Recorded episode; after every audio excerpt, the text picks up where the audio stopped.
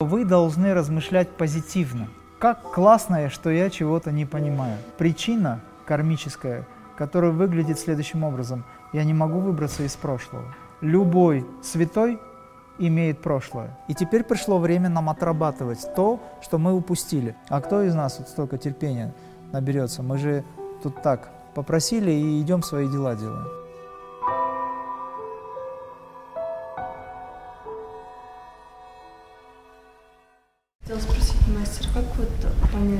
Жизни? Я понимаю, что мне учат, преподают конкретный урок, но я не могу понять, в чем он. Я либо не понимаю, либо я поздно, скорее всего, поздно слишком, когда это уже пошло. А через понимание хочется, когда уже это происходит, понятие прожить, чтобы потом не возвращаться к этому. Но когда вы получаете реализацию и в конце понимаете, когда событие произошло, вы делая выводы, вы же понимаете, почему оно произошло? Я поняла все только когда я практикой начала заниматься. Это уже... Ну, допустим, допустим. Тогда, когда вы поняли, что те или иные события являлись уроком для вас, которые привели вас уже к чему-то очень важному, вы же можете не возвращаться обратно уже в те события, чтобы снова прийти туда же. У вас осталась причина кармическая, которая выглядит следующим образом. Я не могу выбраться из прошлого. То есть вы, придя в новое качество, в новое состояние, пройдя фактический путь, получив реализацию, живете прошлым и корите себя за то, что вы тогда неправильно поступили. Но если бы вы тогда правильно поступили, вы бы здесь не сидели. Ну, правильно относительно, конечно. Все идет своим чередом правильно. И вы должны быть благодарны, извиняюсь, вы должны быть благодарны тем событиям, в которых вы неправильно поступали, потому что я вам скажу, что любой святой имеет прошлое. Понимаете? И в этом прошлом не все так гладко. Но и любой грешник может стать святым. Поэтому не надо быть грешником, будучи в состоянии святой. Если вы в состоянии святости и начинаете думать о себе плохой, той, которой уже не существует, то вы грешите. Тут противоречие возникает. То есть, если я что-то не понимаю, то сейчас не нужно на это обращать внимание, не нужно вот. вкапываться, а просто... Если вы чего-то не понимаете, то вы должны размышлять позитивно. Как классно, что я чего-то не понимаю. Потому что если, да, если я начну понимать, то это... А когда вы начинаете копать, начинаете копать, то у ума какая концепция? Он же ищет подвох везде. Правильно? Вы не понимаете, к чему это должно привести, но вы подозреваете. А подозрение не очень приятное. И начинается уже совершенно другая модель существования или восприятия. Это неправильно. Да и вообще меньше знаешь, крепче спишь. Зачем? Да. Вот то, о чем говорим, да, это Просто на позитиве. такая существенная часть небольшого переживания, которое тоже есть, а, ну, у меня в частности. Возникает вот эти состояния, когда чего-то не понимаешь, да, там, в плане своего состояния и так далее, да, которое с тобой сейчас происходит. Как, как вот к этому относиться? У тебя есть переживаешь, туда ли ты идешь. У тебя есть цель, правильно? Ты движешься к этой цели. Ты делаешь все, что ты можешь. Ну, насколько это возможно. Ты искренен. Искренне ты делаешь то, что ты можешь. Но по дороге ты многие вещи не понимаешь. Какая разница? Ты ведь делаешь то, что ты можешь. Если ты делаешь то, что ты можешь, значит, это твоя задача, ты с ней справляешься. Если чего-то не понимаешь, значит, оставь это без внимания. Потому что твое искреннее продвижение, искреннее продвижение на пути и искренняя отработка всего того, что ты можешь, она уже тебя приводит к твоему, э, скажем, состоянию или к твоей реализации, независимо от того, понимаешь ты или нет. Ну хорошо, я попроще объясню.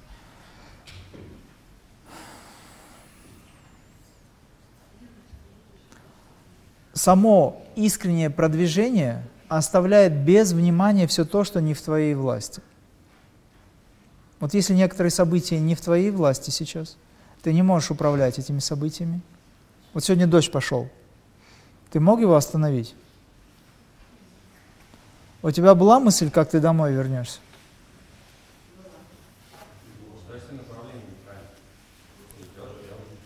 То есть ты был готов пойти под дождем. Тебе же надо было вниз спуститься, правильно? Но дождь прекратился почему-то. И тебе дали возможность прийти совершенно сухим. Хотя была мысль или было беспокойство у многих, кстати. Когда ты искренне готов к тому, что ты приня, принимаешь эту ситуацию, то эта ситуация разворачивается другим образом. И в конце ты начнешь понимать, что происходит. По дороге не всегда понятно. То, что непонятно, ставить Ну, конечно. Нет, если у тебя есть время присесть на пенек и съесть непонятный пирожок, то тогда да, это интересная работа. Действительно, если есть время, можно с этим вопросом отдельно позаниматься, поразбираться. Но если у тебя нет времени, ты должен двигаться дальше, то тогда ты движешься. Вот это воинский принцип. Ты не знаешь, куда ты идешь, но у тебя есть решение пойти туда. Ты не знаешь, что тебя там ждет. Непонимание, неведение. Но ты движешься туда, потому что есть зов сердца, либо есть проведение, которое тебе ведет, и ты оставляешь без внимания все, что не твоей власти, оно возникает, событие возникает, но твоя преданность позволяет тебе легко пройти эти подводные камни, образно говоря, потому что ты реально движешься. Ну, то есть правильно, конечно, тебе не придет не твоя мысль. Как получается? Ну, то есть, если есть какой-то зов, он значит твой по-любому. Если есть зов, который вы чувствуете в сердце, неважно, что там с вами будет, вы искренне в этом отношении двигаетесь туда. Когда Сайбаба собрал людей совершенно разных на интервью, ну, разных как, они, по-моему, из одной страны были, но они друг друга не знали. И один парень э, сидел, значит, смотрел на Сайбабу, там женщины, мужчины, они вот, вот там мужчина с одной стороны, женщина с другой, ну, рядышком все. И баба на парня смотрит, потом на женщину смотрит, которые, они друг друга не знают вообще. И он ему говорит, это твоя жена. Этот парень говорит, баба, нет, это не моя жена. Он говорит,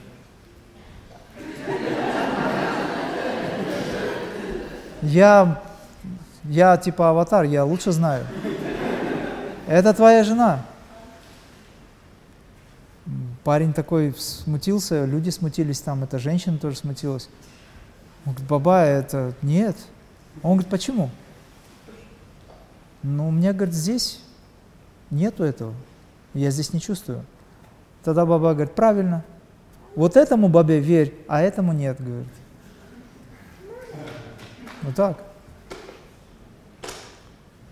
Очень сильные игры, очень серьезные игры. А представляете, аватар сказал, твоя жена, все, он... Не, были такие случаи, когда они говорят, ну, баба сказал, все, придется жениться. И вот они женятся. А у них там новый кавардак начинается. Он бросает одну жену, ну как бросает, оставляет одну жену, женится на другой. У нас товарищ был такой, их баба поженил. Потому что они в прошлой жизни не доработали. Причем от следующего брака, это вот покойный э, Кирилл, а от, след... от этого нового брака у них дочь родилась, она сейчас прекрасный человек. Она из Венесуэлы, он из Одессы. У него жена тут же сидит на интервью, баба говорит, вот это твоя жена, давай. Все, он женится на этой женщине, у них рождается а, девочка, а, Сурья Мария Деви, по-моему, да, ее зовут так. Он живет с этой женщиной лет 6-7, потом они разводятся, он возвращается к первой жене. Ну, вот как-то так. И там, и там, в общем, все хорошо.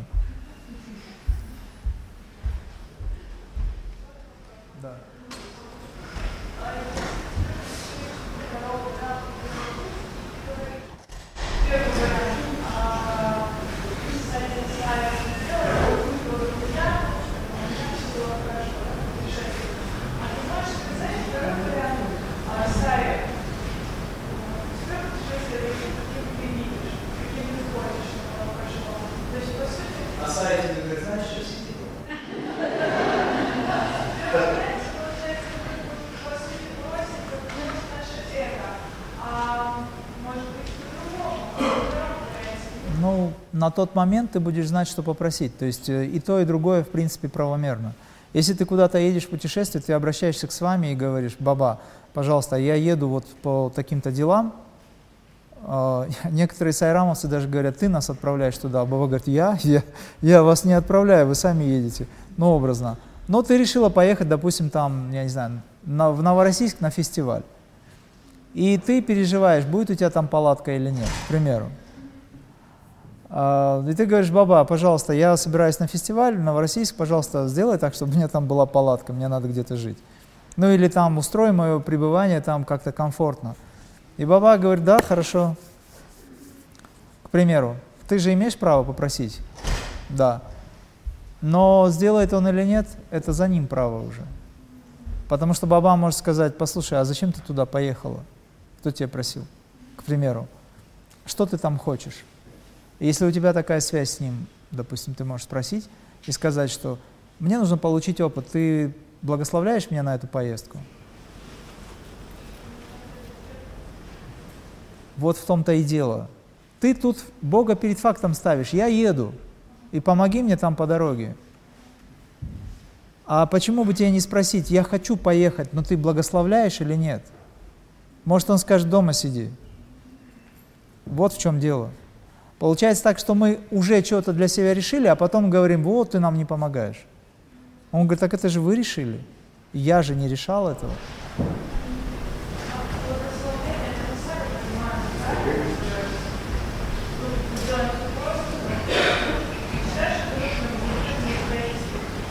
Здесь дело э, твоего сердца, насколько ты, для чего практика молитвы нужна. У нас в крия-йоге есть молитва и медитация. Медитация – это высочайшее общение с Богом. Но пока человек не находится в высоком общении с Богом, есть еще понятие молитвы. Молитва требует наработок.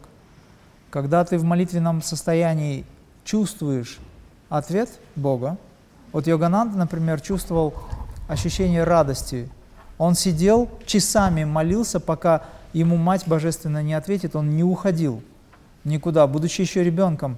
Он заходил в храм, ему нужно было решить вопрос какой-то, он садился в медитацию и сидел, просто просил, молился, чуть ли не требовал. Пока он не почувствовал ответа, он не уходил. И это, на это уходили часы.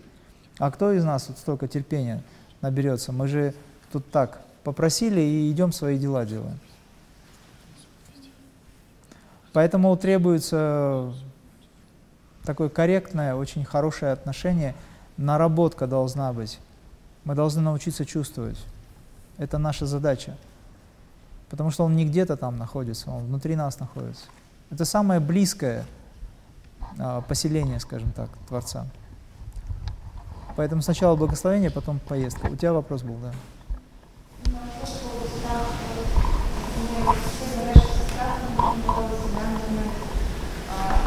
с парашюта прыгнуть. Но говорят, что если ты прыгнешь с парашютку, поборешь свой страх, то ты выйдешь там, оно на новый уровень, да, то есть а, ну, поборешь, да, все вот это все. А насколько это нужно, если ты внутри ты чувствуешь, что ну, это тебе не нужно, да? Когда сатана отвел Иисуса на край скалы, на пропасть, над пропастью, и сказал, если ты Сын Божий, прыгни, что ему Иисус ответил? Помнишь по Евангелию? Он сказал, не искушайте Бога, не искушайте. То есть речь идет о том, что да, ты можешь прыгнуть, победить свой страх. Ну, может быть, это и неплохо. Но ты рискуешь жизнью ради того, чтобы доказать самому себе или самой себе, своему эго, что ты не боишься. Ведь победить страх можно совершенно по-другому, не, а, скажем, подставляя свою жизнь, потому что можно прыгнуть с парашюта и не испугаться смерти и разбиться и умереть. Тогда смысл в такой жизни, к примеру. Но это может быть не очень э, хороший пример, но он кое-что объясняет. Вот. А есть вариант другой, когда ты идешь эволюционно, развиваешься и, находя чувство единства со Творцом, проявляя волю, спокойно смотришь в глаза любому страху, потому что у тебя его нет – страх становится отдельным от тебя. Ты не чувствуешь уже страх внутри себя, ты начинаешь понимать, что страх – это некая сила, которая находится напротив, а в тебе ее уже нет, потому что у тебя есть ощущение единства. По большому счету все страшные страшилки – это суть страх смерти. Человек боится потерять себя, боится потерять индивидуальность. И если ты в медитации обретаешь принцип единства, вот о котором мы все время говорим, и ты понимаешь, что смерти нет, то смерть как таковая больше не властна над тобой. То есть через духовное развитие и через волевой аспект – есть, конечно, тот момент, когда, допустим, ты очень сильно боишься, но у тебя есть что-то, за что ты еще больше переживаешь. Ну, например, мать боится за своего ребенка, который попал в беду. Она вообще боится, но ради ребенка она идет на самое тяжелое испытание и перебороть может тот страх, который у нее есть по поводу своей жизни, потому что есть жизнь ребенка, ради которого она готова на все. То есть она фактически побеждает страх таким образом. Это сложная ситуация, но это работает. Поэтому лучше всего мыслить в направлении достижения вот этого вот состояния через позитивное восприятие жизни, через отсутствие старшилок как таковых, их так достаточно, вот, через веру и доверие в первую очередь. Бабаджи, когда воплотился в 70-м году, тот самый Бабаджи, в теле Хайдахан Бабаджи он был, он в свое время сказал, что наступят очень суровые времена, они, кстати, вот сейчас наступают. Эти времена будут очень страшными для многих людей, но те люди, которые будут хранить в сердце своем имя Бога и будут преданы этому, с ними ничего не произойдет либо они будут избранными самим Богом. Вот, например, в исламе есть такое понятие, как э, люди, которые избраны самим Творцом, самим Всевышним, они не намаз не делают, они не следуют вот этим вот основным принципам ислама. Это совершенно другие люди. Они как бы из другого ислама, что ли, можно так сказать, из другого мира религиозного. Их многие не понимают. Э, по-моему, термин маджубы их называют, это на арабском языке, это те люди, которые избраны самим Всевышним, они являются его личными инструментами. И эти люди вообще не, не следуют э, тем заповедям, о которых общепринято в исламе. Я просто пример привожу. Такие же люди есть и в христианстве, то есть это инструменты в руках Бога. Они могут совершать действия, которые противоречат вообще религиозным действиям. Но потому что так Творец хочет. Это исполнители, это инструменты. Вот если мы хотим быть хорошими инструментами, то нам надо подготовиться к этому. И с такими точно ничего не произойдет. И вот сейчас наступает такое время, когда, э, скажем так, антисилы, да, они очень проявлены. И они проявлены по одной такой причине, очень важной причине, которая выглядит приблизительно таким образом. Нам надо всем очень здорово измениться. И поэтому эти силы так себя ведут. Именно они формируют в нас ту великую духовную, э, скажем, составляющую, ту силу, которую, к которой мы стремимся. Но мы растягиваем это время, а тут уже время нас заставляет быстрее решать задачи. Мастер, вы рассказывали про то, когда Маха Аватар Сати Сай Баба был в теле, э, в то время у него в Ашраме, в э, проводились интервью и интервью. Да. Вопрос именно в том, чем они друг от друга отличались. Интервью проводилось не только в Путапарте, интервью происходит везде и всюду, прямо дома у тебя в спальне, когда ты спишь, через сон. То есть Баба ко мне приходил, ну, это мое личное, как говорится, мой опыт. Ну и вот у, у Хадижи тоже был свой опыт ну, где мы живем, там он появляется в какой-то момент, когда важно что-то донести. Интервью – это то, когда физически а, каким-то образом Баба собирает группу людей, и он подходит к сидящим и говорит, сколько у вас человек, группа приехала, они говорят, ну, допустим, там 25, go. И все встают аккуратненько, мужчины с женской стороны, с мужской стороны идут, забиваются в эту комнатку небольшую, и все сидят там. Он разговаривает, все, это внешнее проявление это интер. А иннер – это внутреннее состояние, когда ты молишься, практикуешь, когда ты взываешь к Высшему. Засыпаешь, баба вдруг приходит к тебе, и ты оказываешься в осознанном, совершенно осознанном состоянии, где ты имеешь возможность с ним общения. И там он дает то, что меняет тебя на всех планах сразу. Кстати, Сай Баба сам сказал, не интервью, вот вы, говорит, все мечтаете интервью, интервью, а я вам скажу, что не интервью, а интервью, интервью, интервью. Вот это он так сказал. Потому что когда вы приходите ко мне во внешнем, в интервью, вы радостные, вы сидите, я вам рассказываю, объясняю все, вы что-то воспринимаете, но там ум работает. Конечно, там и сердце работает, там энергии колоссальные. Но тем не менее, вы, получая что-то от меня, уходите и почти остаетесь такими же, какие были.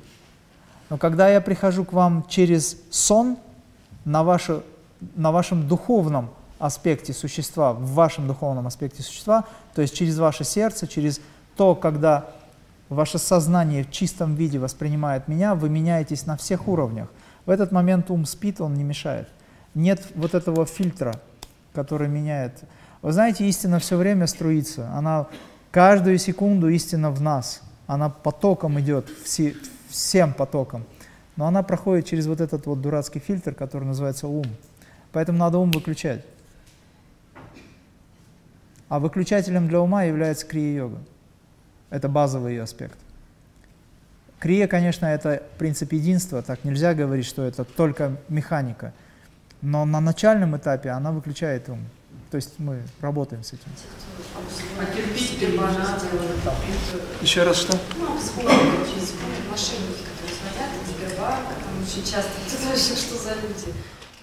Ну, они... Вы, ты смотрела Буратино фильм?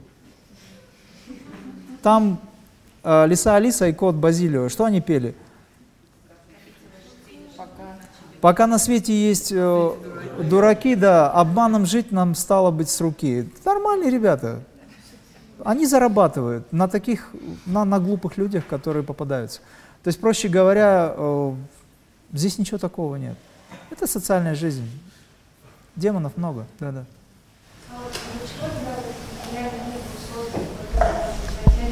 болото, если мы в итоге должны вернуться туда, откуда пришли. Почему вот это блага материальные даны? Вот все. Для того, чтобы вы научились любить, для того, чтобы вы научились преобразовывать, для того, чтобы вы получили максимум опыта, для того, чтобы вы отработали то, что запустили в прошлых воплощениях. Раньше жизнь такая не была. Есть очень качественное, очень хорошее, очень творческое материальное существование. Но у каждого позитивного есть аспект негативного. Сейчас просто произошло следующее. Люди заснули в этом позитиве и позволили негативу взять власть. И теперь пришло время нам отрабатывать то, что мы упустили. Вы воспитываете ребенка. В какой-то момент вы стали его воспитывать слишком сильно, проявляя любовь, сделали его эгоистом. Теперь он 18-летний оболтус, ну я так образно, который ведет себя непотребно и вас не уважает, я сейчас не о вас, не дай Бог, кто виноват в этом? Иногда возникает любовь.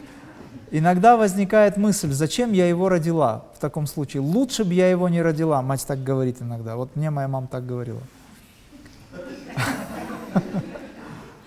Вот. И кто виноват? Я говорю, а что ж ты меня не воспитывала тогда? Воспитаешь, говорит, тебя, конечно. Поэтому здесь не любовь виновата, здесь виновато эгоистическое восприятие любви самих родителей. Когда мама бегает, как, э, я не знаю, как кто-то за своим ребенком, не давая ему развиваться, это что? Что из этого ребенка получится? Он ни разу не упал, он не засунул пальчик в розетку, он не, не, не получил никакой опыт, а мама ему не дает ничего, дедушка с бабушкой. И что тогда? Упитанный, но не воспитанный. Надо, чтобы ребенок получал опыт.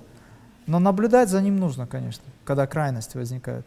Здесь то же самое. Этот мир мы сами создали таким образом. Это я на тебя на вопрос отвечаю. То есть этот мир наш ребенок. Вы его сами создаете. Сколько у меня было ошибок в жизни? Я знал, что я их совершаю, но я принял решение и это делал. Совершив, э, приняв решение, я совершал ошибку, потому что я уже принял решение, я назад не возвращаюсь. Воин света, он не останавливается. Если принял решение, он идет до конца. Даже зная, что он ошибается. Ему надо получить опыт. Ты получаешь опыт, в следующий раз так не делай.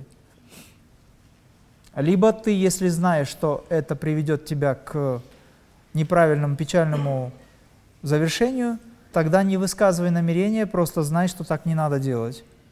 И все. Винни-Пух как говорил в свое время? Нужно делать то, что нужно. Тебе это нужно, пятачок? Он говорит, нет. Тогда не делай.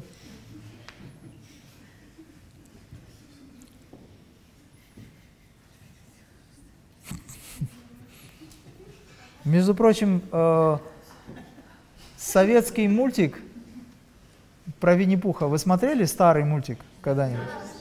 Это дао-чанский трактат, я серьезно. Когда у нас была группа, мы занимались, э, мы изучали дао, мы практиковали и так далее. Ко мне домой приходили мои сотоварищи, с которыми мы практиковали боевые искусства, изучали философию, дао дедзин и так далее. И Мариам была вот такая мелкая, еще там несколько лет было. У нас была видеокассета.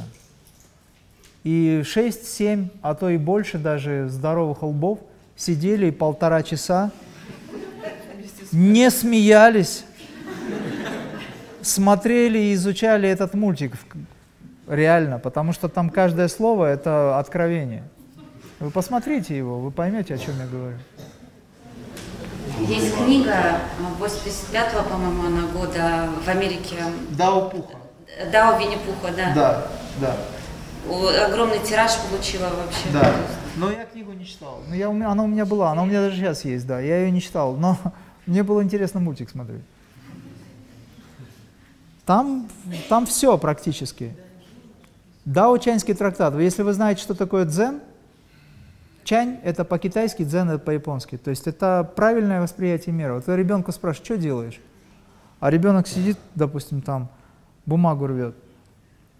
Вы ему спрашиваете, спрашиваете, что ты делаешь? То есть в вашем понимании вообще как живешь, как дела там, ну такое образное – а он говорит, бумагу рву. Да это я вижу, ну а вот... Э, ну то есть, понимаете, да, о чем речь? Да. А вот в этом мультике тоже очень много всего. Жил-был медвежонок под названием Пух. Что здесь такого особенного? Да.